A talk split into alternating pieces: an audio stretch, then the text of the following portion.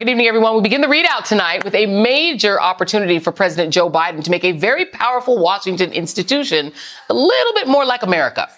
The question of what kind of country we want to be is increasingly decided not by elected representatives of our multiracial democracy, but by appointed members of the Supreme Court. The biggest issues like reproductive rights and voting rights, protections for immigrants and the environment, and as we found out just this week, the future of affirmative action.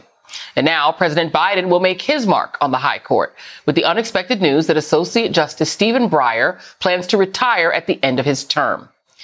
It's unexpected in the sense that Justice Breyer has refused to telegraph his intentions. And it gives President Biden a rare opening on the nine justice court. Not for an ideological switch. It's not going to change the fundamental makeup of the now six to three right wing court. But it does give him the opportunity to fill that seat for decades to come and to make good on a major campaign promise. I'm looking forward to making sure there's a black woman on the Supreme Court to make sure we, in fact, get every representation. Not a joke. Not a joke. White House Press Secretary Jen Psaki said the president stands by that pledge, but offered no specifics ahead of a formal announcement from Justice Breyer. But a host of names have already emerged as possible nominees. Among them, Judge Ketanji Brown Jackson, appointed to the D.C. Circuit Court of Appeals by President Biden last year to replace Merrick Garland. She was confirmed with the support of all 50 Democratic senators and three Republicans, Susan Collins, Lisa Murkowski, and Lindsey Graham. Justice Leondra Kruger, an associate justice of the California Supreme Court, Judge J. Michelle Childs of the U.S. District Court for the District of South Carolina, Judge Leslie Abrams Gardner of U.S. District Court for Georgia, and Sherrilyn Ifill, president of the president and lead counsel of the NAACP Legal Defense Fund.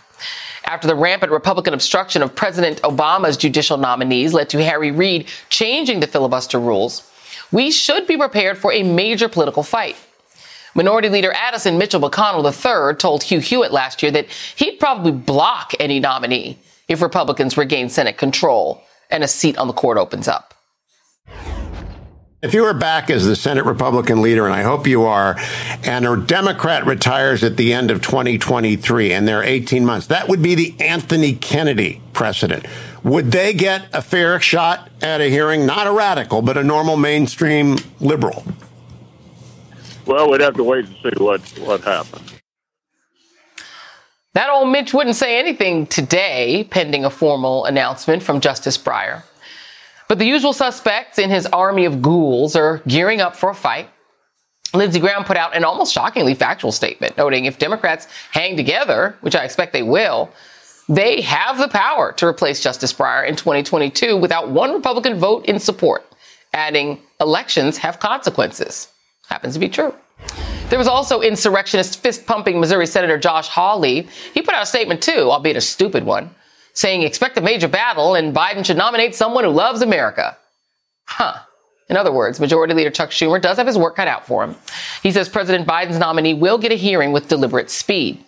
Justice Breyer, who was nominated by President Clinton in 1994 and has served for decades as a stalwart of the liberal wing, authoring rulings on abortion and the death penalty, among others, has yet to make it official. He's argued that justices should be loyal to the law and not to political parties. Democrats are aiming to confirm any Biden Supreme Court nominee, whoever it may be, on a similar time frame as when Republicans rushed through Justice Amy Coney Barrett's nomination just weeks before the 2020 election. She was confirmed in just 27 days. Joining me now, Elie Mystal, Justice Correspondent for The Nation, Michael Beschloss, NBC News presidential historian and host of Fireside History on MSNBC's The Choice on Peacock, and Irin Carmon, senior correspondent for New York Magazine and co-author of the great book, Notorious RBG, The Life and Times of Ruth Bader Ginsburg. I have missed you, Irin Carmon. I haven't seen you in many, many a year. Um, I miss you too. It's so great to see you. So I'm going to start with you. Um, you having been a great biographer of uh, the notorious RBG. Uh, I wonder what you make of this opening um, and what Biden might do with it. Well, I think it's clear that Breyer um, among many other things, looked to the tragic example of Ruth Bader Ginsburg. Uh, because of her decision not to retire in the Obama administration, and we can talk about what her reasons were, but she did not choose to do so while the Democrats controlled the Senate before 2014. Um, as you just mentioned, Amy Coney Barrett was rushed through against her stated wishes. Uh, Breyer not only can see that his dear friend and fellow justice uh, experienced that kind of undoing of her legacy uh, and the denial of her dying wish, he can also see that uh, he can read a poll just like anyone else. He served on the Senate uh, Judiciary Committee as lead counsel. He's a pragmatic political animal. Uh, he realizes that the clock is ticking, and certainly there were many progressive advocates willing to remind him that the clock was ticking and that he had an opportunity to while it may not shape the ideological balance of the court, as you mentioned, he has the opportunity to make sure that his uh, leaving the court will not create greater damage because we yeah. know a 5 4 court was bad for progressives. We know a 6 3 court could do even more, and a 7 2 court no progressive wants to imagine. And, and, you know, Michael, if you could just sort of zoom us out here and talk about the historical context, because, you know, right, this isn't a change in the ideological makeup of the court, but it is a long term change should you know, President Biden nominates somebody really young um, that could serve on the court, you know, for 40, 50, you know, for 40 years or so, you know, or whatever, 30, 40 years. Um, so what does it mean, um, big picture, for Biden to have this chance? And what would it mean and what would it say about the Republicans if they try to fight it anyway or if some Democrats join them and try to block it? Well, I agree with you, Joy. The statement that was made by the senator from Missouri about appointing someone who loves the country, that was stupid and it was almost slanderous. Any president is going to do this, even a president that you may not uh, agree with, shows how, how far our country has come. But no, this is these have been milestones on the court and in American society. You know, it took until 1967, as you all know, for there to be a black person on the Supreme Court. LBJ chose Thurgood Marshall, and he actually created an artificial vacancy to do it, appointed Ramsey Clark as Attorney General, which meant that Clark's father, who was a justice on the Supreme Court, had to get off and create a place for Thurgood. Good, good for him. Reagan in 1981, Reagan didn't do everything right by a very long shot, but he did appoint the first woman to the Supreme Court. Why should it have taken two centuries? So here we have a mm-hmm. case where Joe Biden has committed himself to put the first African American woman on the Supreme Court. Should have happened a very long time ago, or it has to look like it. Yeah, indeed. And Elliot, you know, I think I think we know what uh, Josh Hawley meant when he said uh, "Who loves America?" Because any, well, let's put up the list. Any of these nominees uh, who are black women are going to automatically, you know, be called, you know, the human embodiment of critical race theory, and they're going to be gone after on issues that are very directly related to race.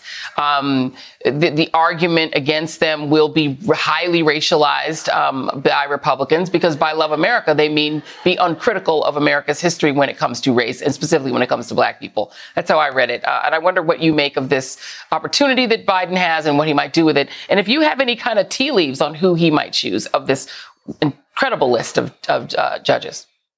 I mean, look. First, let's dis- dispense with the qualifications argument. All of the women that are that are being bandied about right now are immaculately qualified. Um, especially when you talk about, you know, or in particular when you talk about a Ketanji Brown Jackson, who's maybe the leader in the clubhouse right now. We're talking about a woman with a Harvard College degree, a Harvard Law degree, who has served as the head of the U.S. Sentencing Commission, who has been a long-term judge, who is sitting on the D.C. Circuit right now. You don't get more qualified than a Brown Jackson or a Leondra Kruger or a Justice Childs. You'll get more qualified. And quite frankly, of the 115 people who have served on the Supreme Court, 108 of them have been white guys.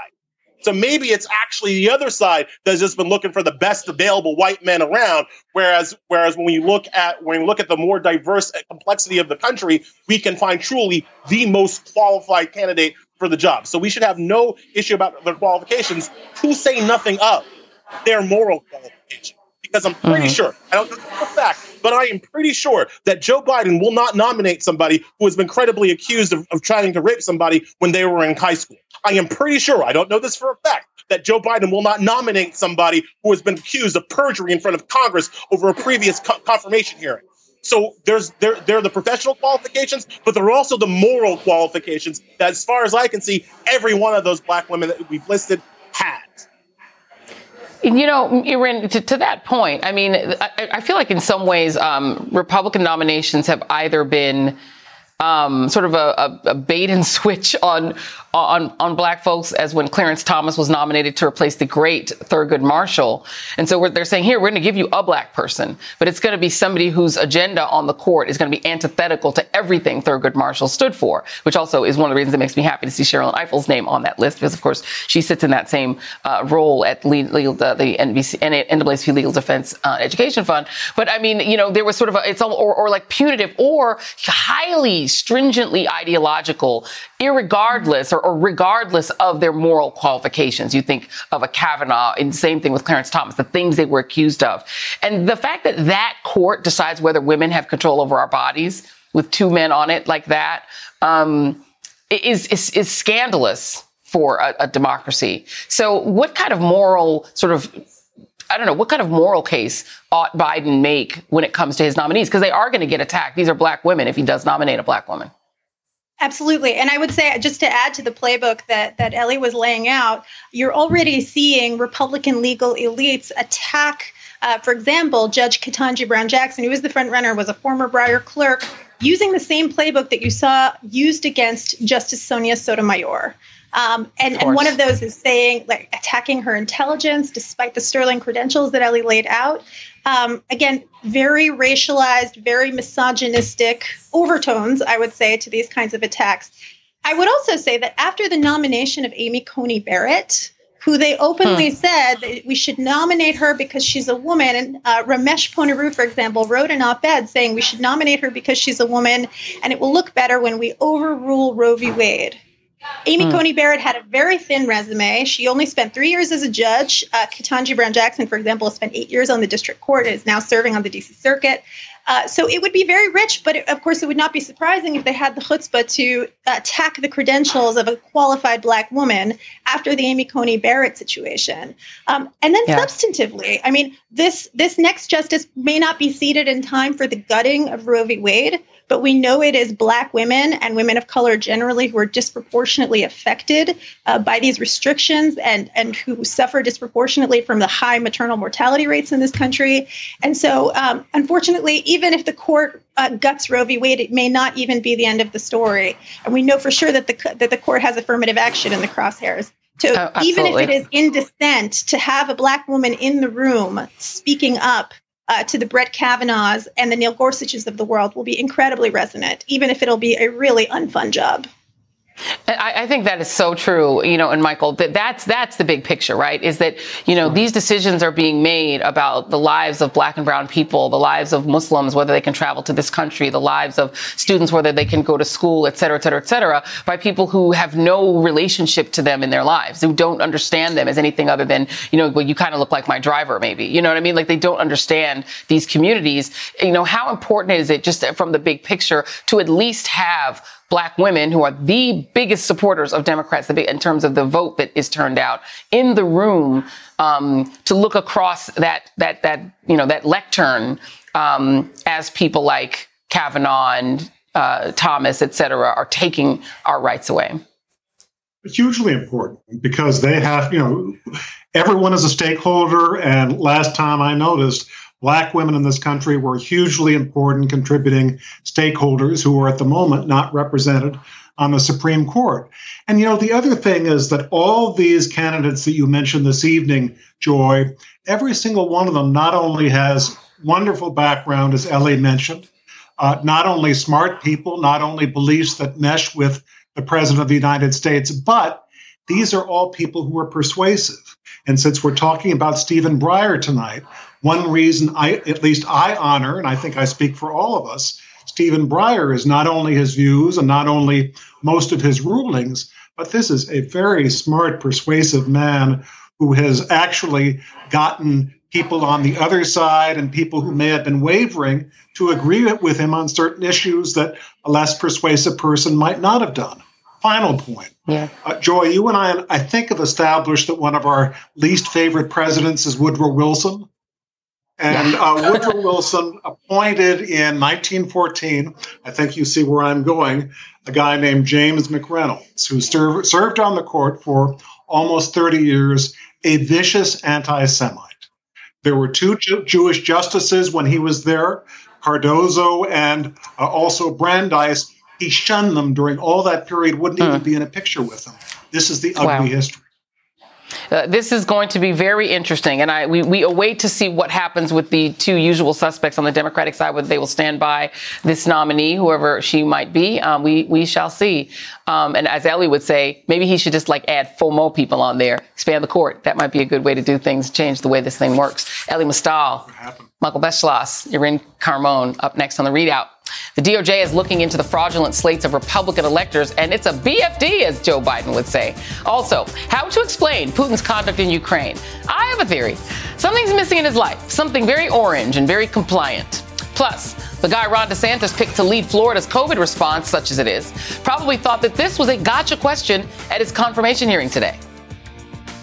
Do the vaccines work against preventing COVID 19?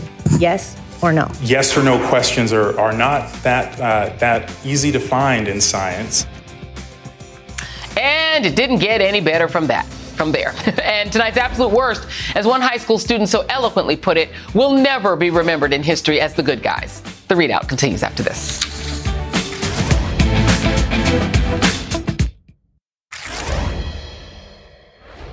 In terms of uh, fraudulent uh, elector certifications has been reported. We've received those referrals. Our prosecutors are looking at, the, at those, and um, I can't say uh, anything more on ongoing investigations.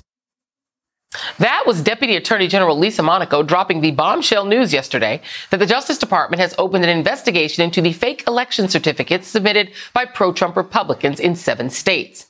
In five of those states, the Republicans not only forged official documents, they impersonated real electors in an effort to falsify the results and award Donald Trump the presidency. And as we now know, they did all of this at the behest of the Trump campaign, which ironically means the whole scheme could represent a conspiracy to commit election fraud. That said, these fake electors are also subject to the laws of their respective states and should still be held accountable there without delay. To that point, the Office of Michigan's Attorney General told the Washington Post they're already cooperating with the feds as they pursue parallel efforts. And the ReidOut is first to report tonight that the nonpartisan pro-democracy group Law Forward is now demanding similar action from Wisconsin's Attorney General. They point out a total of eight state felony statutes that Wisconsin's 10 fake Trump electors have already, have allegedly violated. Meanwhile, there's also a constitutional remedy to hold lawmakers accountable for supporting the insurrection of January 6th. The 14th Amendment explicitly bars lawmakers from holding office if they have engaged in insurrection or rebellion against the country. It was originally designed to prevent further, to prevent former Confederates from reclaiming their seats in Congress after the Civil War. But it's now being put to good use in the state of North Carolina, where a group of voters are challenging the eligibility of Congressman Madison Cawthorn to run for reelection. Cawthorn, of course, was a prominent cheerleader for the insurrection both before and after it took place. One of the lawyers pressing the case told the New York Times, it should not be difficult to prove you are not an insurrectionist. It only seems to be difficult for Madison Cawthorn. If successful, the challenge could have big implications for other lawmakers who also cheered on the insurrection. People like Mo Brooks, Paul Gosar, Andy Biggs, and Margie Q. Greene. With me now, former Republican strategist Steve Schmidt and Michelle Goldberg, New York Times columnist. Thank you all for being here. Um, let's talk about this. Thank you both for being here. And, and I will start with you, um, Steve, um, since you were formerly a Republican um, uh, strategist. Madison Cawthorn, before and after January 6th, I'm just going to put up some of what he said. Call your congressman. You can lightly threaten them. The future of, Repu- of, the Republic hinges on the actions of a solitary few. It's time to fight. That's January 4th. August 29, 2021, he referred to insurrection defendants as political prisoners, spoke of going to bust them out. That same day, he also added, if our election systems continue to be rigged, it's going to lead to one place, and that's bloodshed. His lawyer is now using, citing the Confederate Amnesty Act to defend him. His lawyer talks about this 1872 Amnesty Act, which removed all persons whatsoever from the disability under Section 3 as a result in engaging in insurrection. He's using the Confederate defense. Your thoughts? Well, um, his statements speak for themselves, Joy. He is engaged in what will, in the end, be a wide ranging conspiracy to overthrow the legitimately and democratically elected government of the United States. Uh, that's what this is all about. Now, with Madison Cawthorn, putting aside for a moment that he is a political extremist and has proven that many times over and over, this is a character like the talented Mr. Ripley. Everything about this person, and I mean everything, the details of his accident, his supposed admission and denial into Annapolis, every assertion of fact that he has ever made about himself and who he is is false. He is like an imposter character from a movie and he is a member of Congress in his mid 20s who is constantly inciting violence on one social media platform or another. So this lawsuit is meritorious, it's appropriate, and he is just one of a number of members of Congress that by the time this is all over, um, will be clearly implicated in this conspiracy um, not by the things that we don't already know, um, but powerfully by their own words over this yeah. last year. So, so look, he he is what he appears to be a, a young fascist. Uh, who detests American democracy, political extremist who yearns and thirsts for political violence to break out. Uh, he is appalling and dangerous. Yeah, no, I mean, I, I, think that's really clear. And I think the thing, Michelle, is that none of what's been done in terms of this insurrection was done in secret. It was all done quite openly. I mean, these fake electors were just sending in to the National Archives to, to saying we want, um, you know, the vice president to use these certificates that are forged. All of it was done quite brazenly and quite openly, as if they either didn't understand what insurrection is and what a coup is while they were doing one. I mean, there were memos circulating from the White House to Congress, passed around. It, it feels like the Republican Party as a whole just embraced the idea that yeah, we're going to overthrow the government in quite a casual way. Let me play uh, Boris Epshteyn. He used to be a uh, some type of parent on uh, MSNBC. He used to be in, uh, come on here and do some politi- political talk, just openly admitting to Ari Melber that he was involved. Yes, I was part of the process to make sure there were alternate electors for when, as we hoped, the challenges to the seated electors would be heard and would be successful per the 12th Amendment of the Constitution and the Electoral Count Act. Everything that was done was done illegally by the Trump legal team, by according to, to the rules and under the leadership of, of Rudy Giuliani. We fought for the truth. He said illegally, but I think he, he thought he meant legally. Um, Peter Navarro was also on that same day saying, yeah, we did it. Uh, your thoughts, Michelle? Well, that's always been the trick of Trump and people around him, right? Is that is to do it in plain sight. Because if you if the conspiracy is in plain sight, then it looks less like a conspiracy, right? It kind of is discombobulating. Are they actually doing this? And uh, something else that you see over and over again with the people around Trump is that the line between, you know, kind of fascism and farce is often hard to parse. So just because it seems ridiculous, these, you know, fake electors, these fake that you can just, you know, go to the coffee shop and make a certificate and send it into the National Archives, um, just because it's laughable doesn't mean that there wasn't also a real thought. And I think that when you know when you have an authoritarian government, you can put forward the the laughable, the farcical with a straight face and kind of demand that people accept uh, the absurd. And that's what you see from Trump and the people around him over and over again.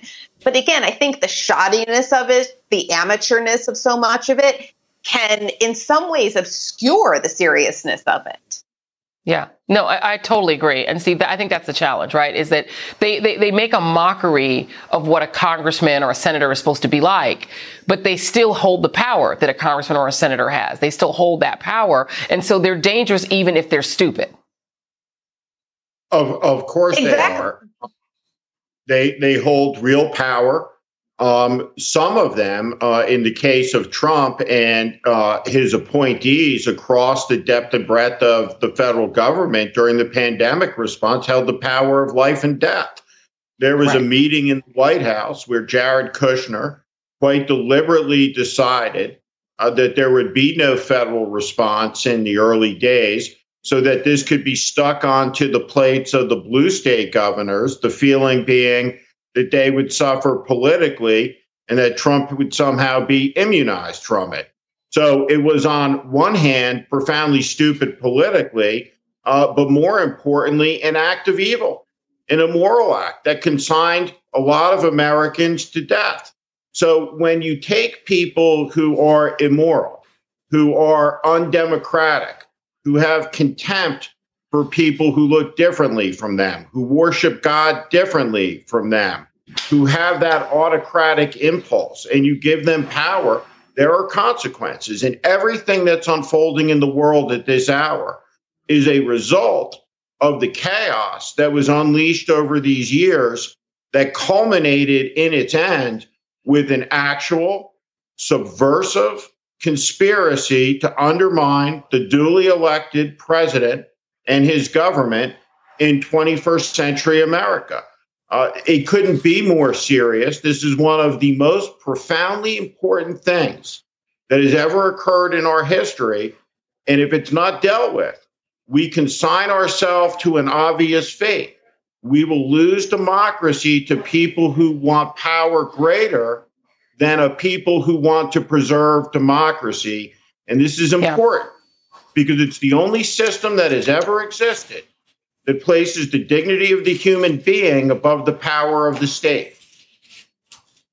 And last word to you on this, Michelle. The, the, the, some might call it kakistocracy, but we have it right in front of us. I mean, these are the worst of people, but there is still a potential that they could still assume power next year. I mean, I think next year, I think more than potential. I think it's extraordinarily likely that you're going to have the party of, you know, Matt Gaetz and Marjorie Taylor Greene and Madison Cawthorn in control of at least one house of Congress. And not only are they going to end this investigation, but they're going to, you know, as they've said, start their own trumped up investigations, right? I mean, they're talking about investigations into Dr. Fauci, into, Yeah. you know, kind of to try their investigations to legitimize the big lie. And so we're likely to see, you know, a House of Congress become an ongoing Trumpist circus. A circus indeed, and a dangerous one. Steve Schmidt, Michelle Goldberg, thank you both very much. Still ahead, a U.S. envoy delivers America's response to Russian demands about Ukraine, leaving the door open for further negotiations. I have a pretty good idea about why Putin is lashing out at Ukraine right now. We'll discuss next.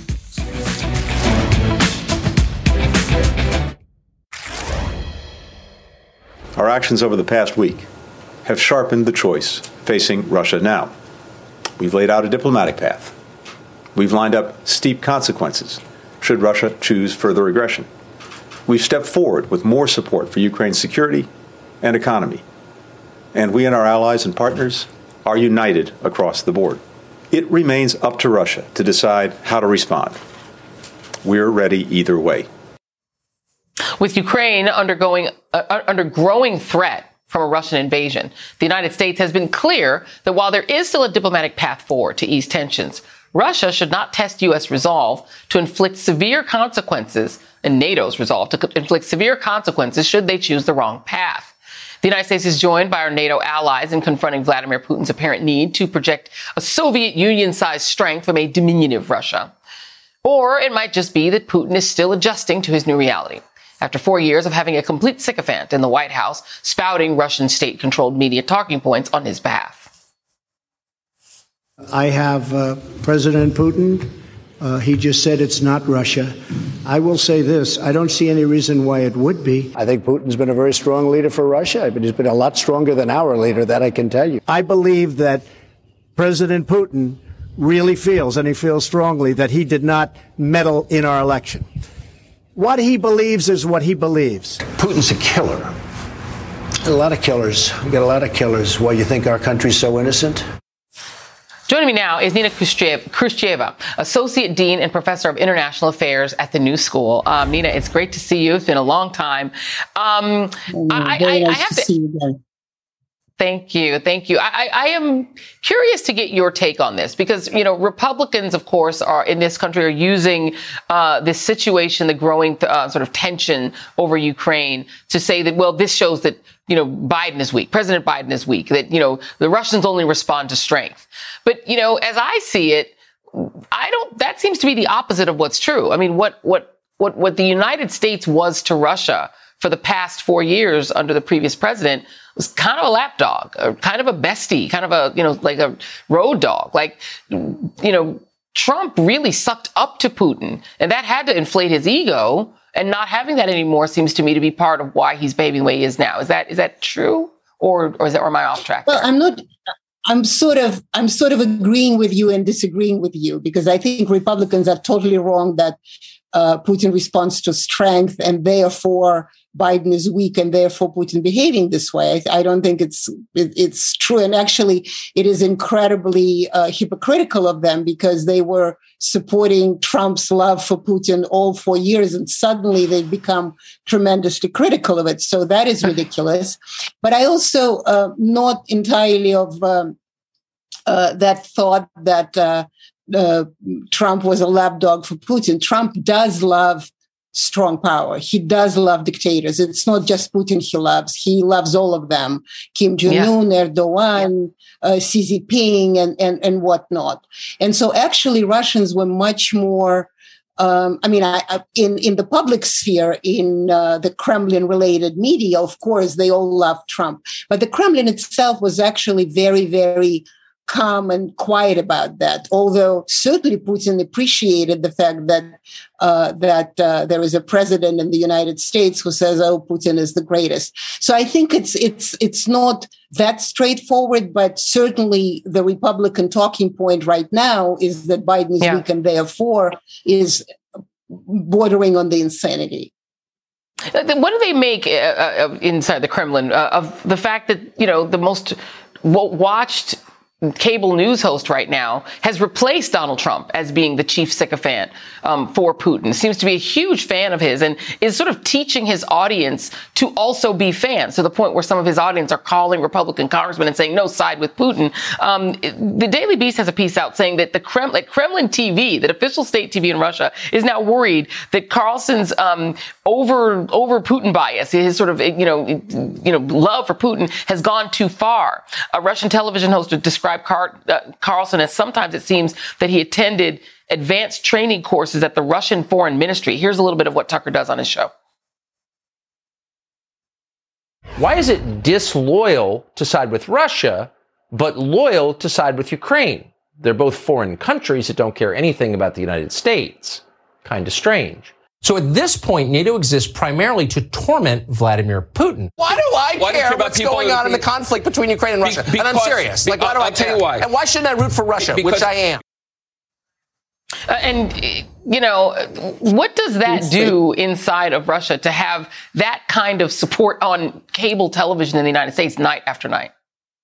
Well, it is Fox News. So, you know, it's not like he has support on cable television. He has support on Fox News. So, and there's certain yeah. reputation. Russians, even Russians don't understand uh, what it is. But I do have news for Tucker Carlson, though, because I was um, in Moscow for a year and a half writing a book and uh, was on news shows over there. And I actually mentioned Tucker Carlson as that example, and nobody knew who he was. So he's a good talking point on the Kremlin related TV. But a normal person, and even even even those who watch the Kremlin TV would immediately forget there is some dude on Fox News talks well about Putin, but who really cares? So I think it's it's slightly for Tucker Carlson. It's kind of good uh, post-truth, uh, fake news reality that he himself created, deciding like Trump he's going to be pro-Putin, but it really doesn't quite register in Russia. Yeah, indeed. And very quick, we're out of time, but I just want to put a map up to show, you know, they, they try to, he tries to pass off Ukraine as this little tiny country that's not important. It's huge. It's a huge country, second only in size to Russia itself. Very quickly before we go, Nina, do you expect war is a real risk here, or do you think there's a back down? There's a, a way that we wind up backing down from war?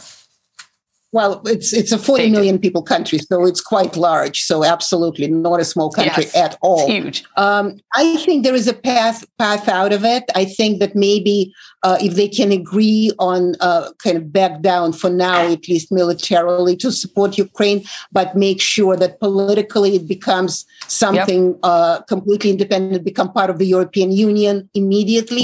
I think that's a good path forward. Nina Khrushcheva, thank you very much, and can't wait to see that book come out. Um, cheers. Tonight's absolute worst is still ahead. But first, Florida state Democrats walked out of today's confirmation hearings for the state's new blatantly unqualified Surgeon General. But did that stop Republicans from giving him the big thumbs up? What do you think? We'll be right back.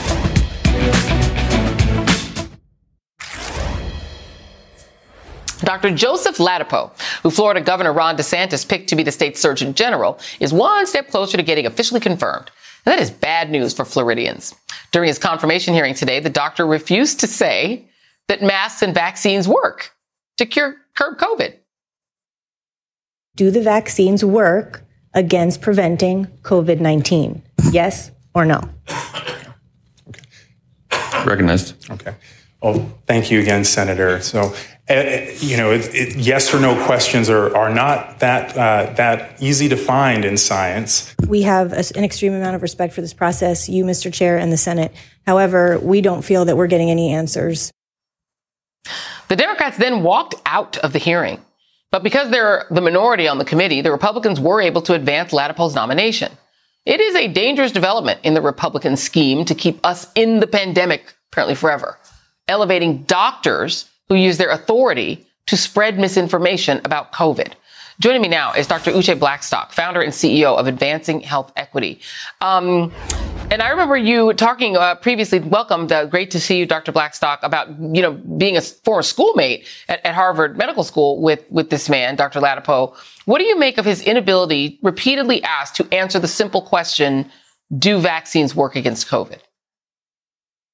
Joy, I was just absolutely mortified. I texted my sister, who also attended Harvard Medical School with me. I said, We need to round up our girls and go down there and get this man because he is dangerous. You know, it's one thing to spread misinformation, it's not another thing to do it when you are in a leadership position uh, like he is and in such an influential position, but he's totally disregarding the science the data that is out there that's showing how effective vaccines are. And he actually struggled to not answer that question. That was the shocking part. Yeah. And do you, uh, well, let me, let me play one more thing. Do you, well, first of all, very quickly, do you think that he really doesn't believe in vaccines and is trying to not just openly, you know, go, you know, RFK Jr. on us? Or if he's just being a politician because he also, if you'll recall, stood up in front of the Supreme Court in his white mm-hmm. coat with a bunch of other doctors, one of whom said you get COVID from having sex with demons. Does he really believe right. this stuff, so I, or? I, I, think he has ulterior motives, power, influence, money. Probably is also very important to him. I don't think he actually believes vaccines are effective. I bet he is vaccinated and boosted. I bet his entire family is. I bet his children, if they're eligible, are also vaccinated. So this is all um, because yeah. of, of, politics, because um, he has not prioritized, you know, his his medical duties, and he, essentially he's violating the Hippocratic oath, which is do no harm. So every time yeah. he gets up there at a press conference or a hearing and says something that is anti-science, he's violating the Hippocratic oath. And at this point, I am shocked that his license hasn't been suspended or revoked. Yeah, uh, there's a couple of things here. I don't know if we have the time here. The, uh, CBS 12 reported Monday that Ladapo it was is balking at the FDA's decision to limit the use of Regeneron because that's where the money is in Florida. Is giving everybody Regeneron after they get COVID. Here he is.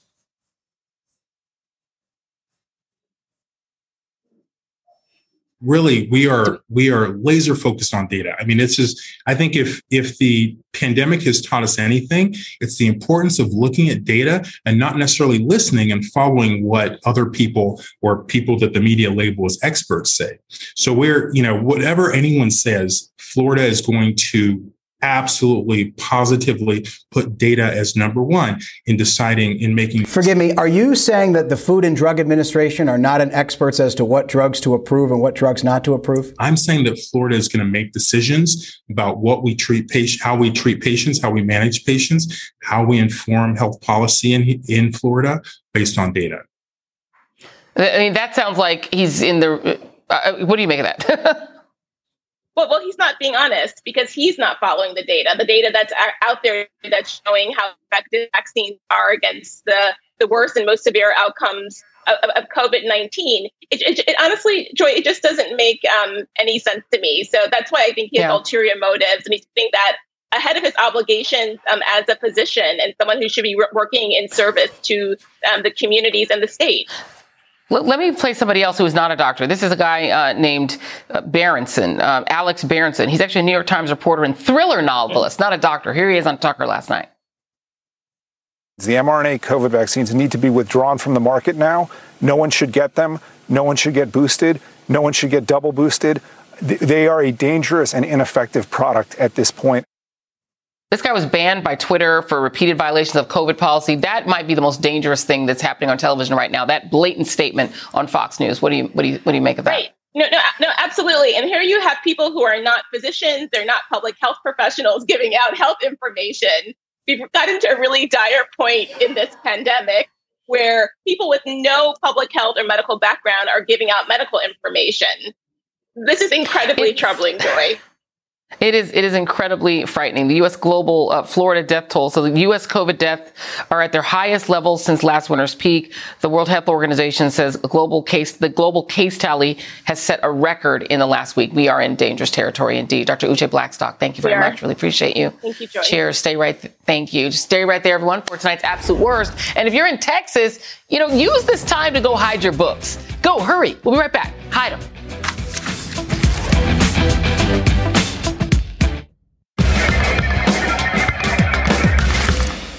With the midterm elections inching closer, Republicans have done a good job ginning up fear and outrage over culture issues.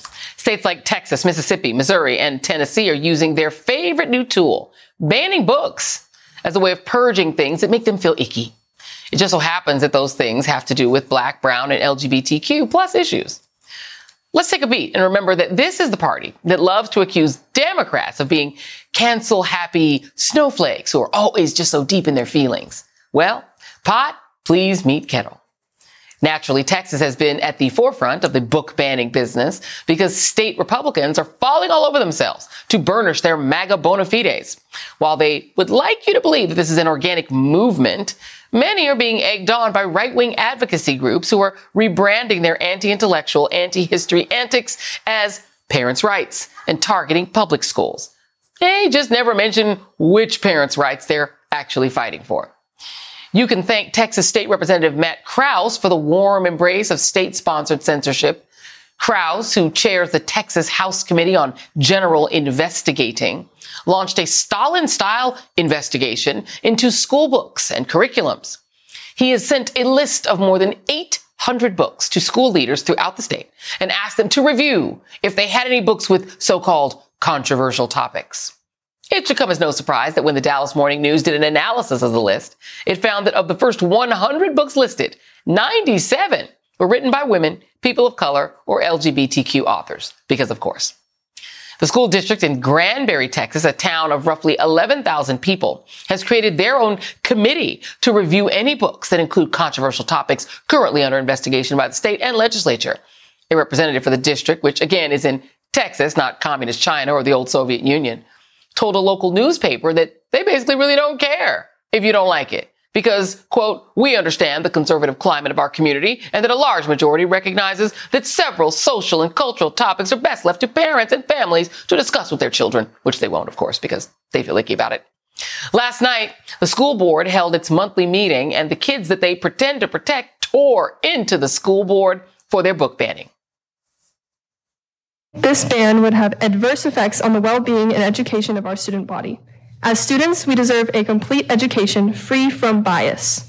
The job of the superintendent and the school board is to not only protect the students in this district, but to make them feel like they have a place in this community. But I gotta tell you, from what I'm seeing so far, you are failing at your job.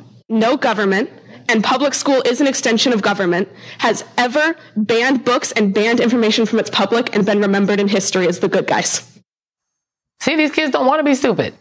So tonight, I want to join these kids and call out the Granbury Independent School Board, State Representative Matt Krause, and Governor Abbott because they're Orwellian, make our kids dumber, state sponsored, state sanctioned censorship is indeed the Stalinist, weird, awful, absolute worst. And that's tonight's ReidOut. Thanks for joining us.